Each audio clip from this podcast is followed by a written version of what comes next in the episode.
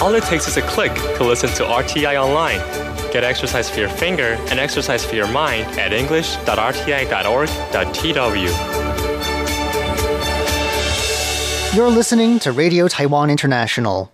Up ahead this hour, it's Stroke of Light, Eye on China, and Chinese to Go. But we start off this Thursday with Here in Taiwan.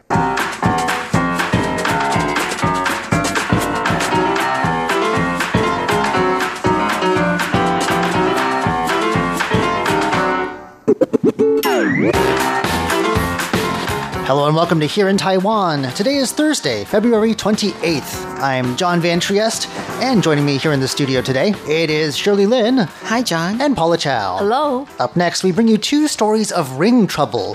One story of someone who can't seem to find their ring, and the other of someone who just can't get it, their ring off. Then, rediscovering a mysterious patch of forest wilderness. And could the Formosan clouded leopard, an animal believed by some to be extinct, still be out there in the wild? Some seem to believe so. We'll be hearing that story in just a moment. Stick around.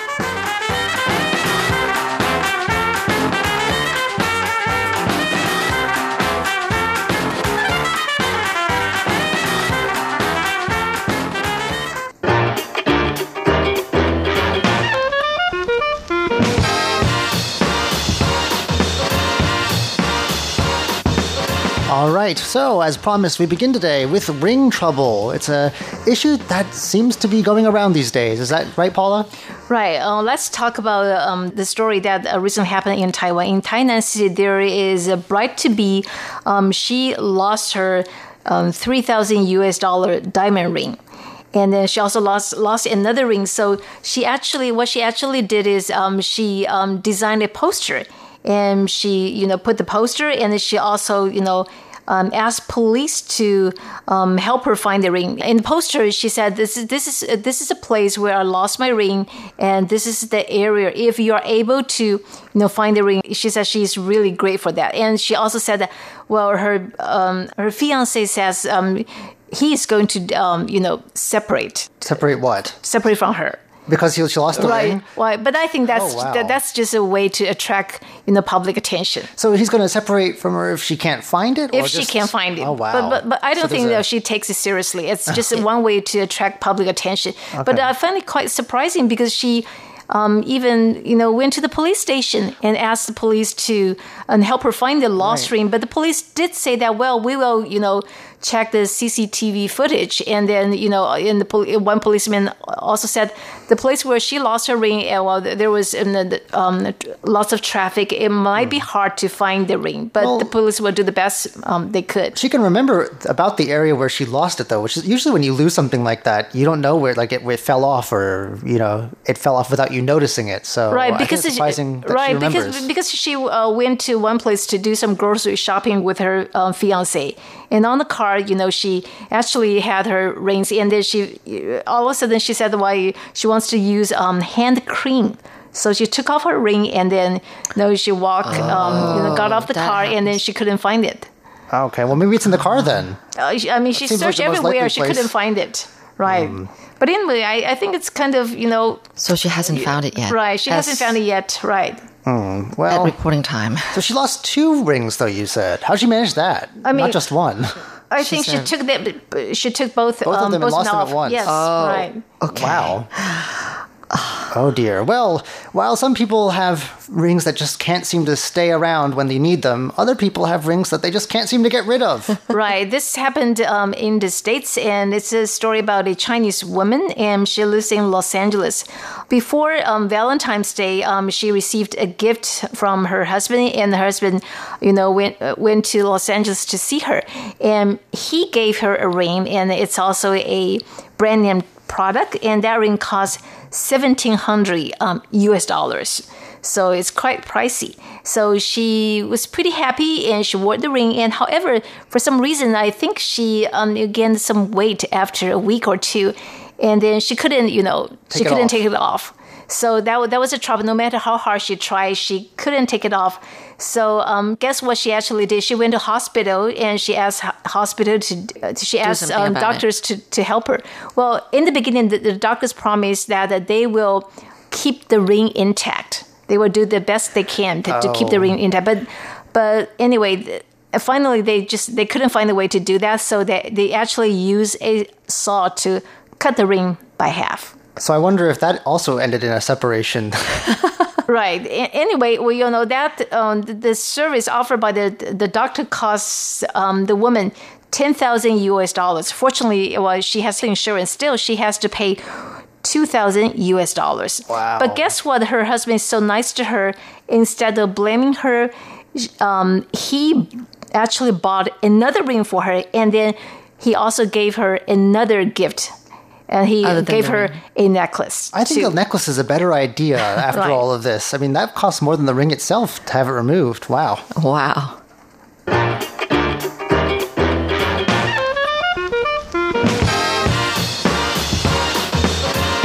Some years ago, an unspoiled patch of forest wilderness was found in Taiwan's mountains, and uh, now, after a long time of not really being sure where it is or what's in there, I, an expedition has set off to document it, and they found quite some quite interesting things. Yeah, we're talking about this forest. It's about one hectare wide, and it was first discovered in 2007.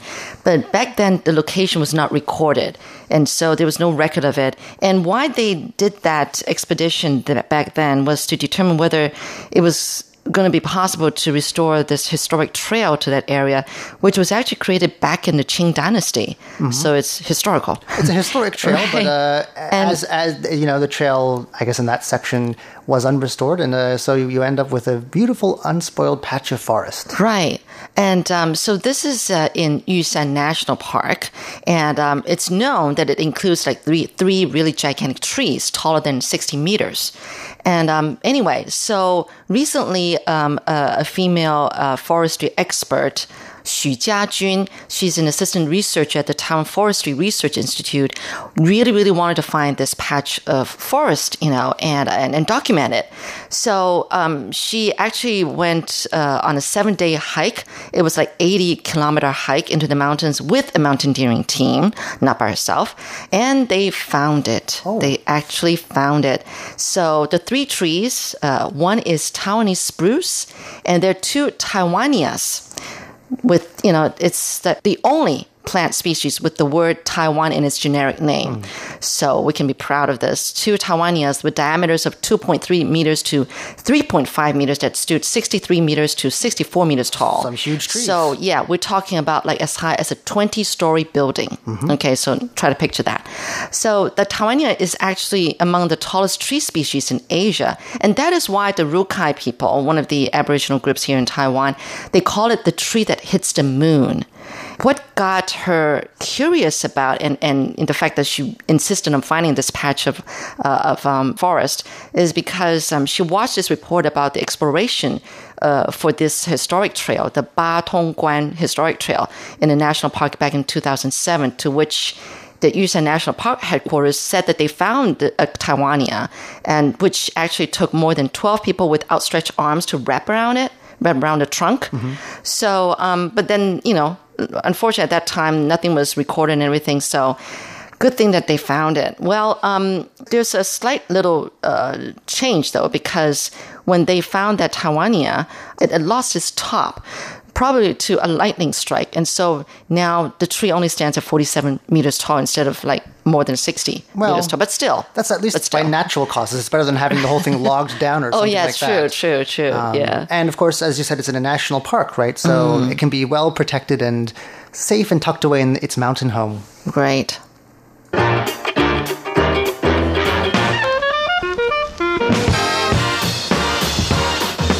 Speaking of rare and precious wildlife, uh, it's the Formosan clouded leopard. Now, there is a specimen of this in the National Taiwan Museum. It's a taxidermied specimen. I'm not sure if any, either of you have seen it before, but it's a very interesting looking animal. It looks like a beautiful cat. You know, a big kind of cat, like a cross between a leopard and a and a and a cat.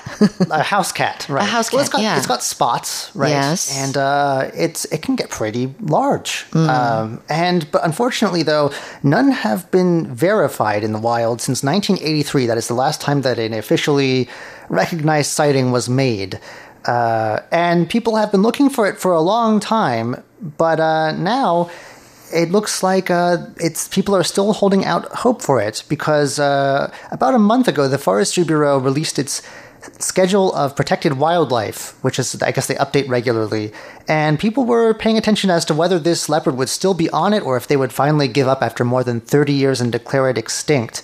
Uh, and it looks like it's still on the list. And in fact, uh, there have been some recent claimed sightings of this leopard in, I believe it was Taidong County in Taiwan's far southeast.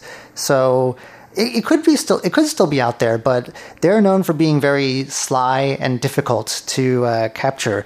One well-known ecologist spoke to a local indigenous elder uh, who said that it would take 10 hunters to surround a leopard from all sides in order to even have a chance of capturing one. Like they're oh. very fast and sneaky. Okay, okay. And I guess that explains why so many expeditions that have set out in search of them have come up with nothing. Uh, from 1999 to 1993, two academics here in Taiwan led a field survey looking for these uh, animals, along with other animals too. So I guess they didn't come up completely empty handed, but uh, they were in the Dawushan Nature Reserve, and over those years, they had 400 cameras that captured 16,000 photos, and there were also more than 200 scent stations that were in place continuously. Not a trace of these leopards turned up.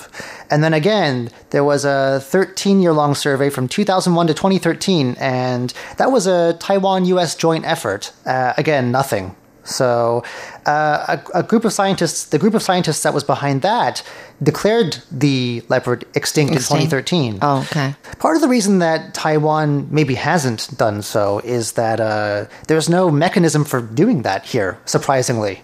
Uh, that's according to Xia Rongsheng, who's director of the Forestry Bureau's Conservation Department. Uh, but she says that in the future, they're going to have to, you know, academics and experts are going to have to make arrangements to decide what they're going to do with it. Apparently, whether people believe it's out there or not, uh, is not the whole reason why they haven't gone and just declared it extinct. Another reason is that it would upset a lot of people, it turns out.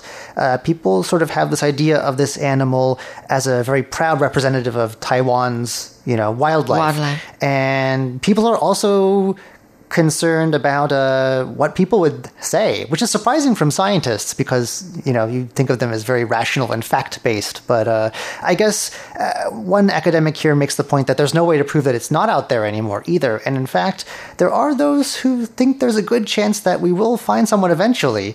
Uh, Liu Chongxi, who is a an ecologist with National Taidong University's Department of Life Sciences, and the one who interviewed the indigenous elder we mentioned earlier, is one of those who thinks that these leopards are still out there somewhere. And so I'm not sure. I think it will take a lot of resources, certainly a lot more than 16,000 photos and 400 cameras to find them. But uh, if if we're lucky, you know, you never know. You might just find one. It may no longer just be, you know, a stuffed specimen in a museum. Well, I hope so, yeah. Actually, it's a beautiful animal, but I wouldn't want to be near it. Probably, because it seems like a vicious animal too. Probably, maybe not the most friendly of animals, sure, yeah. but you know, like like uh, these academics are saying, people still think of it, even 30 years on from the last confirmed sighting, as a real good representative of Taiwan. Well, that just about does it for today's edition of Here in Taiwan. I'm John Van Trieste. I'm Shirley Lin. And I'm Paula Chow. Don't go anywhere just yet. Coming up next, it's Stroke of Light, Eye on China, and Chinese to Go.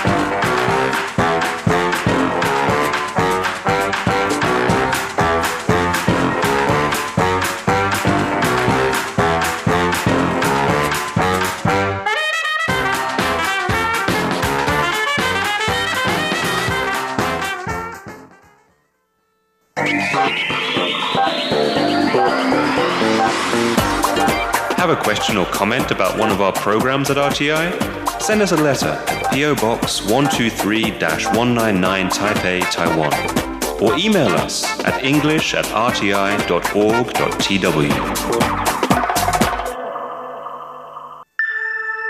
Stroke of Light, a portrait of Taiwan through the eyes of painters, sculptors, filmmakers, and photographers.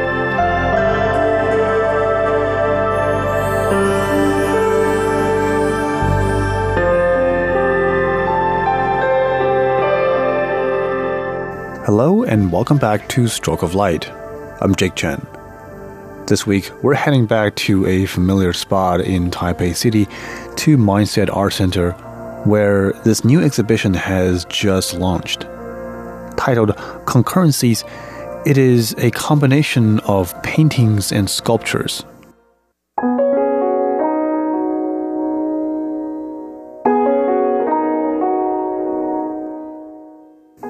Paintings are a series of side profile portraits of what looks like women of different age and of different ethnic backgrounds. There's a lot of similarities from the get go. Uh, most of the women are looking off to the side uh, instead of directly to the viewers. The women themselves are painted in a quite realistic manner. We can see the freckles and all the imperfections on their skin. Uh, we can see the details on their jewelry and their clothing.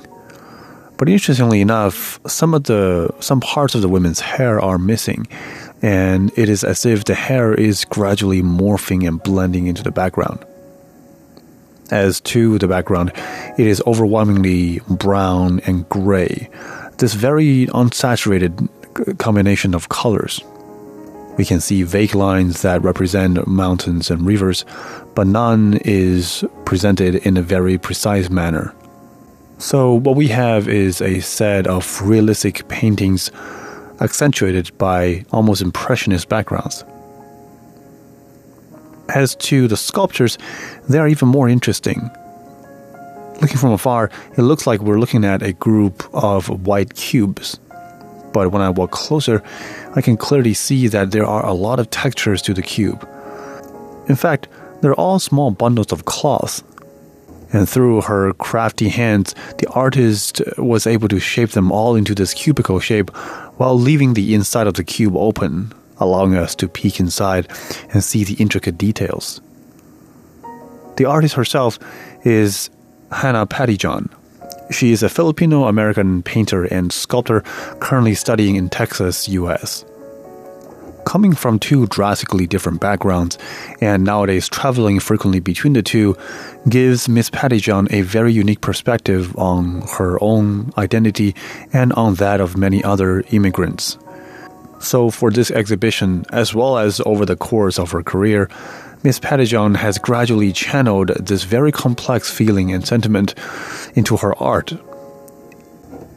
In her own words, this process of creation is also an effort to make sense and deepen the understanding of her own constantly shifting identity, as well as of that of many women who have similar experience like her.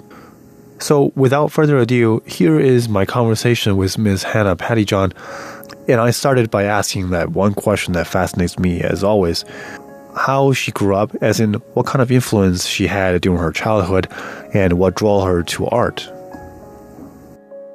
Um, let's start with, I think, the one element that I'm really interested in, in, in, pretty much every artist that I meet is the origin, sort of where the ideas and inspiration come from.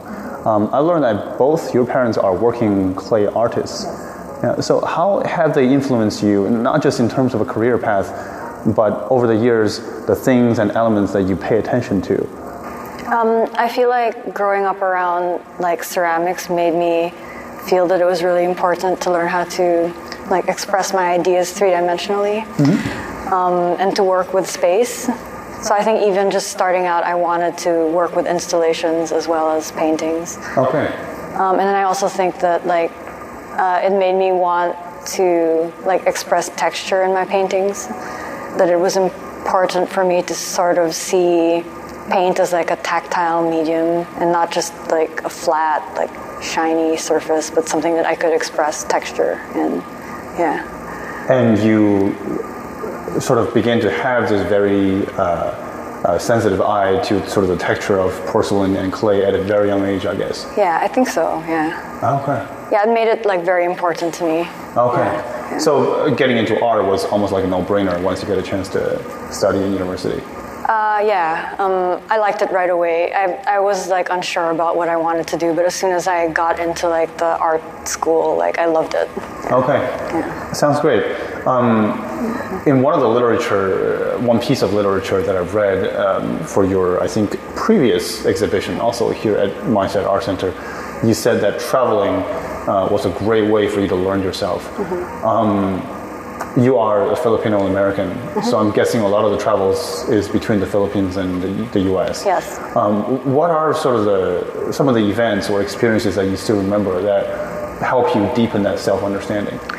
Um, I think just being away from the Philippines made me sort of like really aware of what my like it made me think about what home meant to me like being able to see it from a distance like made me sort of examine it and try to explore like this idea of like what home is like and it made me see maybe things that were wrong with the philippines mm-hmm. And things that like i liked about it and how that like tied into myself and my identity if that makes sense yeah yeah Oh yeah, definitely. and then works the other way around as well yeah, I'm guessing when you look at the states from the Philippine side, it looks different than when you are Yeah. actually in the states. right yeah Um, out of curiosity, um, how does the Philippines look when you are away from it? Like how different? Uh, how differently does it look?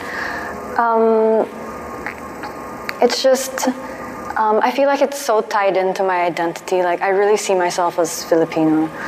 So it's like it's it's really a, a part of me and it's hard to like see it objectively when i'm there. But then when i'm away then i realize like there are parts of it that like coincide with who i am and then parts of it are just like parts of myself are just sort of like influenced by the environment. If that make sense? Yeah I'm, I'm guessing uh, you spend the, the vast majority of your uh, youth and your teenage and college years in the Philippines, right? yes Um, yeah. yeah, so I guess you, you would be, I, I think, more accustomed to the culture, the music, and, and the way people, sort of the, the way people behave. Yeah, yeah. Okay. Um, wow. So the difference when you travel to a Western country, it's got to be pretty uh, clear from the get go. Yeah, Okay. yeah. Um, the thing that um, the difference that really strikes me is being in Texas. Like I feel like I'm really able to hear myself think. Like it's very quiet there and very like boring. So I'm able to like hear my thoughts. While in the Philippines, like you know, it's like I'm so involved in like the environment. Yeah. Because it's like noisy and it's like crowded and it's like really visually stimulating. Oh, yeah. Yeah. So that's something that's really interesting to me. Yeah. I could imagine just the, the vast and somewhat empty landscape of Texas, as far as I know, compared to, um, for example, Manila, where it's crowded and, and uh, humid and dense all the time. It's got to be so so different. Um, so um, that experience, that's a life experience. How does that sort of how you channel that into your work, and how does it influence you? Yeah, so I guess since like my thoughts about it are so like complicated and like um, I guess in my work I try to like sort that out and understand it. Okay. Yeah, it- it's it's a way for me to like think about who I am and where I'm from. Okay. So painting and making sculpture is almost like a self uh, understanding process. Right, yeah. For you. Wow, uh, that's fabulous. Um, the term, I think, is fascinates, it fascinates me as well because I'm a, a first generation immigrant myself. Uh, migrant mentality was mentioned in, in several pieces of literature that I've seen uh, throughout that, that has to do with the work exhibited throughout your career. Um, why is this notion so important to you? It's just really compelling to me. Uh, like growing up in the Philippines, I didn't really know many people who had lived away from like the like who had migrated into the Philippines. Okay. Except my father. He was like the only person that I really knew. So like when I got to North America, I just met so many people who were from different places. And it was just really interesting, like really compelling for me. Yeah, to like think about these Yeah. things. And in terms of, and I guess it's a, when I say mentality, is also a feeling and a sentiment, Yeah, right? yeah. Um, what does it feel like, uh, for instance, for you to be someone from the outside? Yeah, it's it's just it's just something that you're always aware of. Maybe like it just it's it's like you can never like I feel like you can never really fully relax. Like yeah, there's just this feeling of like unsureness. Is, is there a sense of heightened uh, self-consciousness because you clearly you um, you are a bit different from say people from other parts? Yeah, of the I think so. Yeah, that's a good way to describe it. Yeah. Okay. Oh wow. Um, so um, I, I guess a lot of that comes channeled into your current exhibition, which I'm fascinated about. Um, let's start with the title. Um, concurrency, as far as I know, is a mathematical term. Um, It has to do with probably my education. But um, why choose concurrencies as the title of your work this time? Yeah, um, so the definition is like uh, circumstances or events happening at the same time. Yeah. Um, in this situ- in this situation, it's sort of like um, I applied it to the idea of like thinking about the stories of all of these women who I painted, and how like all their stories converged onto like one place, North America. Yeah. But then also like how a lot of their stories were so similar, but also different. Yeah, like how there were just similar aspects and similar like emotions. What are some of the similar aspects and emotions that these uh, subjects all have? Uh, well, they all migrated from uh, other places to North America. Sure. Yeah, and like they all have like a kind of like self awareness about being an immigrant. Okay. Yeah. Being in a new place doesn't just mean a new geographic background. More so, it is a feeling of being surrounded by people who look different, who speak a different language, and who are of a different culture. That can certainly give a person a completely different sense of self awareness and self identity. Next week, we'll continue our conversation with Ms. Hannah Pettyjohn on the subject matter, so please stay tuned. For Stroke of Light, I'm Jake Chen.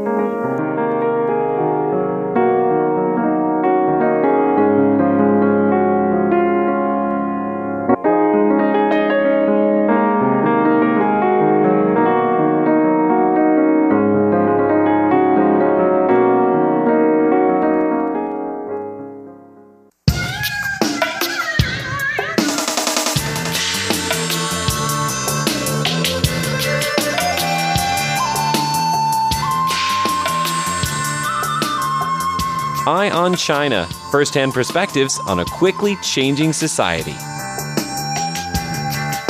Hello and welcome to Eye on China. I'm Natalie So. China has a generation of little emperors or only children. What are these people? Many of them all grown up now. Like? Today I speak with Mei Fong, the award winning author of One Child, the story of China's most radical experiment. Fong tells us what she discovered about this generation. First, let me preface by saying it's always very tricky writing about a generation, right? Because you can't extrapolate from that and say every person in this mm, particular generation is going to be like this or that. What you can say is every generation has certain traits which distinguish it from every other generation before. Mm-hmm. You know, mm-hmm. so for example, the baby boom generation, what distinguishes it from say the millennials. For China, the what they call the 80s and 90s, the 80s and the 90s, obviously one of the things that distinguishes them from every other generation is the one child policy, especially for those in um, urban areas. So when I went into asking the big question, what does it mean for a nation when you have so many um, only children? Will it, for example, create a nation of entitled, spoiled brats? And if it does, what are some of these effects on the nation as a whole in terms of economic growth? Um, or it does it not? So I looked at a lot of um, social scientist data and studies on that.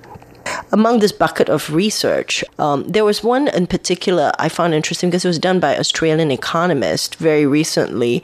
And instead of using behavioral studies, which most of these others had done, you know, uh, surveys, uh, they played games measuring psychological, um, you know, reactions. You know, games to measure your risks, appetite for risk, your appetite for altruism, whether you shared more, whether you were more optimistic. And what they concluded was there were quite some sharp differences that the one child generation was markedly less optimistic, more pessimistic, Really? less altruistic. That one kind of imagine, but so- do you know why they might be less optimistic? Um, I think the less optimistic, and, and this is the part where we veer into what I think versus actual Right, data right, out there from my my many interviews. And my theory on that is is because there is a huge amount of pressure and expectation on them as an only Mm-hmm, child. And I think this is different from people arguing the only child syndrome in other countries because you're talking about an entire nation. So a lot of the effects are particular and specific to China. So for one is, I mean, the oldest of the one child generation are no longer children. They're in their 30s. So, you know, multiply the parents in their 50s and 60s. The expectations for them, uh, you know, in terms of having to take care of their aging population is huge. Secondly, as the only child, um, everything is focused on them. Uh, you know, so you know the expectations of success for marriage and so on are, are particularly concentrated and focused. And thirdly, because this generation is peculiar, because the parents before that, many of them came from, say, the Cultural Revolution. They went through a lot of hardship.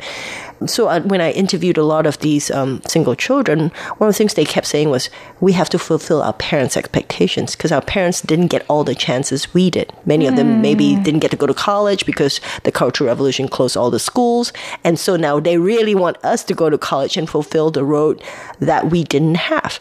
So one of the things I talk about in the book was um, there was a talk show host in China, and she actually invited single children to write her letters, you know, about what they thought. And many of them expressed this sort of a deep um, depression or oppression. You know, like I, my parents expect so much of me. I have so much pressure. Um, I, my parents only eat vegetables all day, all week, and then they only save all the nice, expensive meats and delicious food for when I go home on a weekend from school, so that I can have a lovely meal. But I feel so guilty. You know, that sort of thing. Or, um, you know, some boy will be like, uh, I live in a dorm in the city, and my mother wakes up every morning, before she goes to work, she comes to my dorm and, and tidies up for me. and, and I feel so bad and guilty and all this. There's, there's a sense of that. So, in you know, in terms of generations, these this generation has a tendency to label themselves quite negatively. They call themselves t- terms like 屌丝, or which is a kind of a vulgar slang for loser, or Yeah. uh, 苦逼, which describes like a at- attitude of depression in a sense. I mean, my, part of it you could argue is young people just being very, you know, you know, negative, Negative, uh, right. which is very functional. But I do see some specific changes, and I also see it in in. it, um, sh- demonstrated in the society. For example, um, one of the things I noticed was um, some of these major companies will actually put in their advertisements, uh, we prefer applicants with siblings. We Wow. don't want only children. And then when I talk to some of them, then they say, well, it's because, you know, say this job involves a lot of travel. And we find that when we hire people, only children, the parents tend to object and they tend to quit very soon after. So we, we don't want. And of course, China has no workplace discrimination law. So they can explicitly say, Right. we don't want only children. So actually, it seems like um, a lot of uh, disadvantages for these children. You would think that they have all the resources, Well, they do the have love. some terrific advantages to which you know I think even the world gets to see or enjoy. For example, there's been a huge explosion of graduates or, or students from China to to rest of the world. In the U.S., the Chinese international student population is by far the largest. So many universities and institutions of learning are huge beneficiaries of this because they pay full tuition. Right. So that's one of the things we do see, um, and that is a you know a benefit um, that that it have had. But at the same time, I because I taught at the University of Southern California for three years, and many of my students were mainland Chinese, and many of them had told me that they sort of felt like being in the US was a brief time of freedom for them. You know, after the horrible Gaokao and the suffering, this was their period to be free to to experiment. But they always always a sense that they would probably have to go back home and fulfill their parental expectations. Um, I mean, one of the people I profiled in the book was this guy who decided he and his wife decided to sell the apartment his parents had given them, and buy an RV and drive around the world and to put their stuff on YouTube and Instagram and what he said was, uh, and, and what he has uh, quite a substantial following. Oh, He also has some substantial criticism against him from people in China who say, You are disappointing your parents. How dare you sell the apartment that they gave you? What are you? You're an unfilial son. And if you imagine somebody from the States or anyone else doing that, they would probably not have that kind of criticism. There's an Right. expectation that you can fly free without these enormous parental entanglements to the degree that Chinese um, 九零后 and 八零后 have. So they have a lot of pressure on them. So maybe Yeah, and that's it will grow. it will only grow more as they as the, their parents, age. It's true. So they're less optimistic. What were the other traits that you mentioned? Um, also, um, less more risk averse, uh-huh. and that one I can quite sort of see. Although you know, there, you will have some pushback from that. People say you can't really say that about a whole nation. There's plenty Right. of people Not who that are guy, not the guy who went- Not this one. yeah, but I can quite sort of see. You know, at least the parental pressure. You know, if you only have one child, um, and you want them all to have safe jobs and, and take care of you in the future, then there's less of a you know parental encouragement to say encourage you to do a startup. For example, Right. right? Especially for girls, you know. so they have less personal dreams, I think. You put it that, that, was my theory. But of course, for a huge nation, there's still plenty of people with mm-hmm. plenty of dreams. And one of the people I profiled was this young man called Liu Ting, who is probably one of the most famous little emperors out there. Uh, because he took his mother to college with him, and they made him a national hero, and it had a huge campaign around him. She was sick, so he had to She take care sick, of her. so he had to take care of her. So he, um, so they had a national campaign. They gave him medals and things. And I was always curious if Liu Ting would have less dreams, less potential, because he always had this, you know, burden or awareness that he had to bring his mother wherever he went, and he couldn't go anywhere. To know, he couldn't take a job in another city without bringing her along, for example and and it seemed to me like over the years that I followed him that that seemed to be the case. But I was wrong because in in the year, years later, he told me he had a big dream. He wanted to be a woman, and he had um, surgery, gender reassignment surgery, and he's gone on to take part in beauty pageants and things like. So it was completely different to what I had anticipated, and I was at two minds about whether to put that in the story. But in the end, I put it in a story because I wanted to show that people can surprise you. Mm-hmm. and that and is so- a surprise. people can surprise you. And the problem with the one child policy was this whole unwillingness to recognize human potential and to view people in general as mouths to feed rather than as resources. That is Mei Fong, the author of One Child, the story of China's most radical experiment. Thanks for tuning in Eye on China. I'm Natalie So.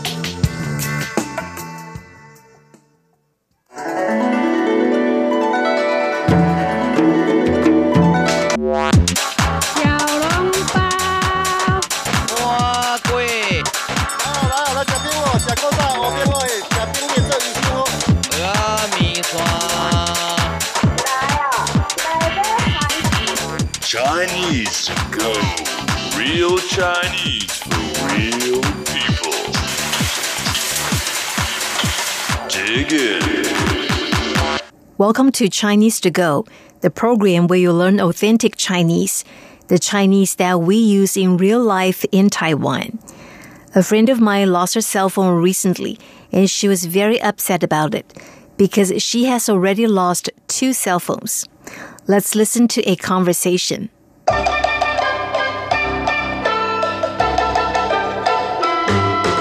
You 今天看起来不太快乐，都不说话，有什么不对吗？我手机丢了。手机丢了，什么时候丢的？丢在什么地方？我也不知道，可能是上午上班途中。没有手机很不方便。不太快乐，都不说话，有什么不对吗？我手机丢了，手机丢了，什么时候丢的？丢在什么地方？我也不知道，可能是上午上班途中，没有手机很不方便，不能打电话。太不方便了。The guy began the conversation by saying that 你今天看起来不太快乐，都不说话，有什么不对吗？ You don't look very happy today. You don't talk. Is there anything wrong? 你今天看起来不太快乐。你 you 今天 today 看起来 it looks like it seems like 不太快乐 not very happy 快乐 happy 都不说话都 means also But here, 都不说话 means you don't talk either. 说话 to talk. 不说话 don't talk. 有什么不对吗？ Is there anything wrong?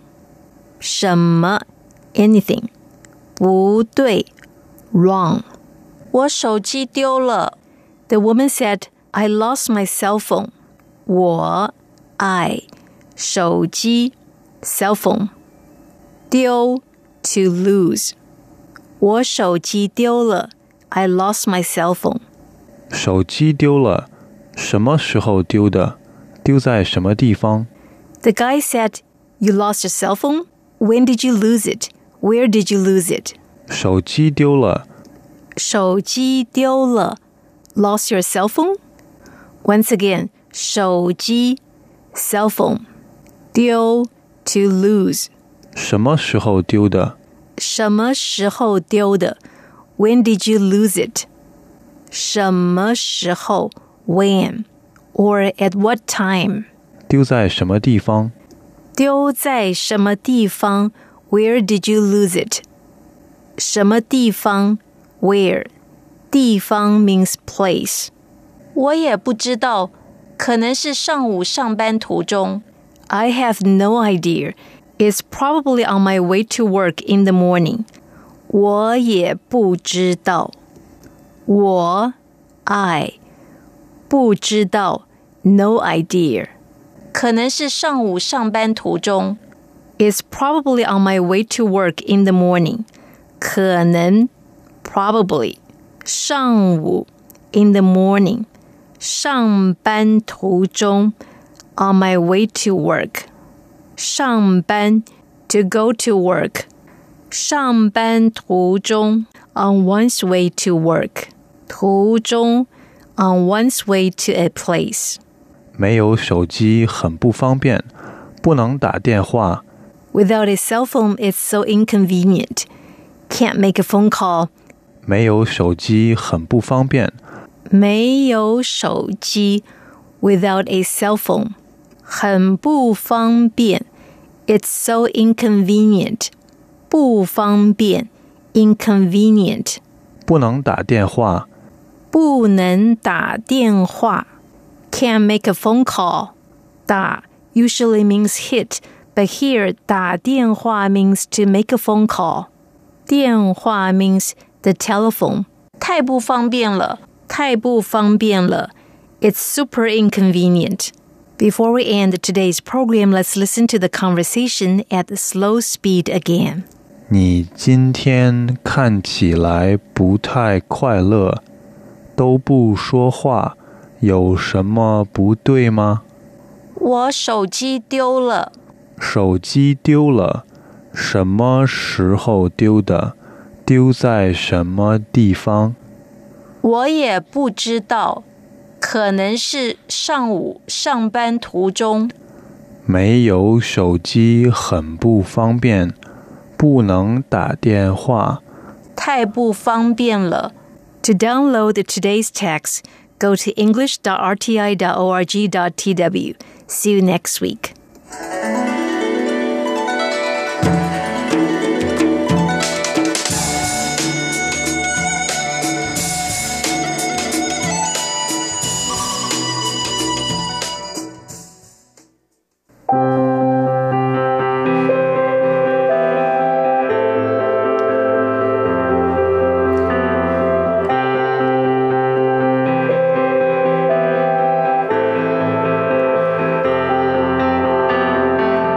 Thanks so much for joining us today here on Radio Taiwan International.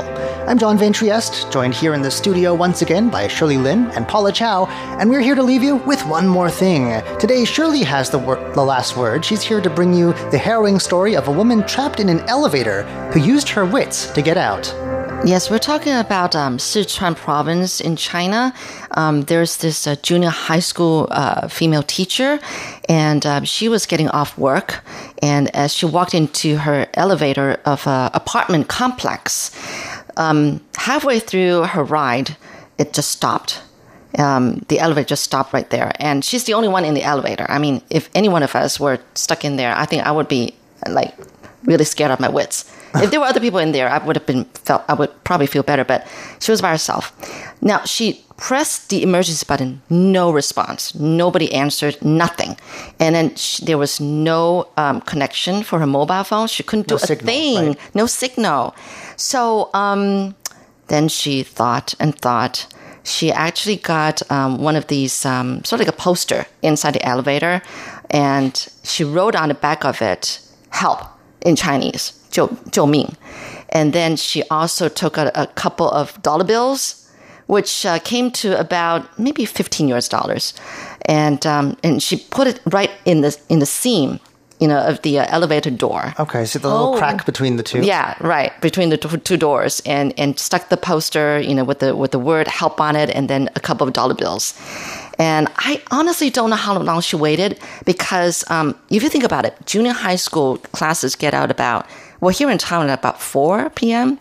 So let's say she got home about five. Maybe she could have been stuck in the elevator for about an hour because a little after 6 p.m., Mr. Lee um, was like walking into the building and then he saw this piece of paper sticking out of the elevator doors and she wondered what it was. So he took it, took it and, and opened it up and saw the two words, you know, uh, saying help.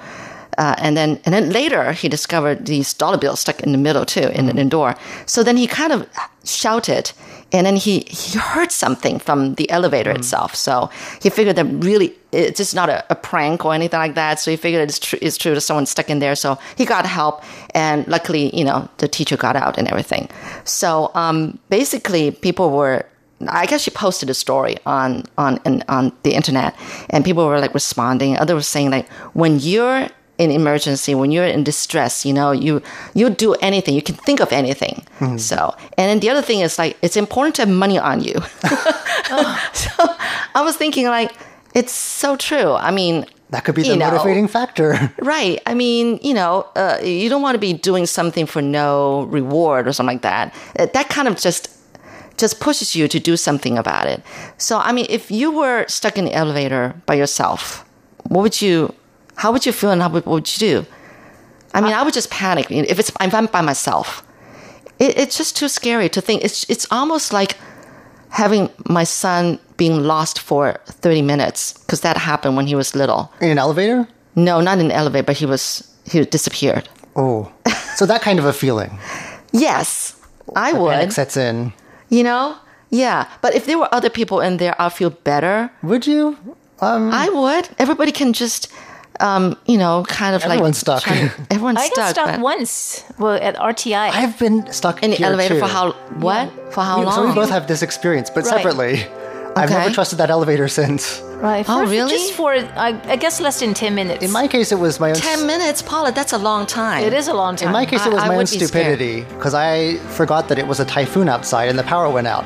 Oh. Uh, Carlson wrenched open the doors. Oh, Seriously, So- uh, a Superman, a Yeah, it was a few years ago, and I've never gone in that elevator again. Oh, but I think it's good to have cash on you. I think, according to Shirley's life tips. well, that's all from us today here at Radio Taiwan International's English service. We hope you'll join us again tomorrow when our shows will include Taiwan Today and Live from Taipei. For now, though, from all of us here in Taipei, thanks so much for listening.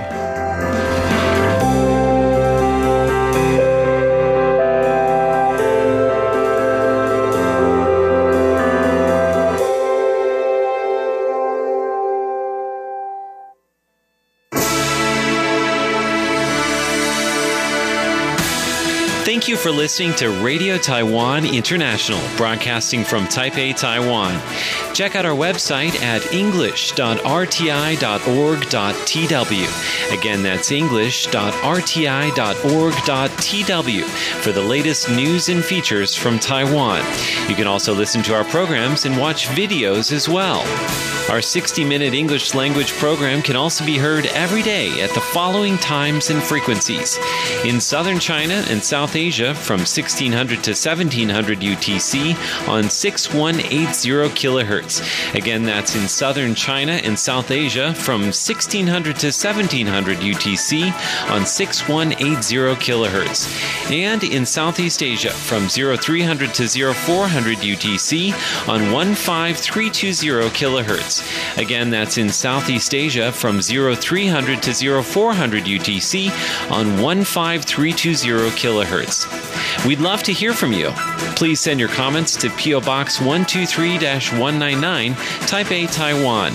Again, that's PO Box 123 199, Taipei, Taiwan. Or send an email to rti at rti.org.tw. Again, that's rti at rti.org.tw. Also, visit us on Facebook. The address is fb.me forward slash Radio Taiwan International. Once again, on Facebook, we're located at fb.me forward slash Radio Taiwan International for videos, photos, and news of interest from Taiwan. Thank you once again for listening to Radio Taiwan International.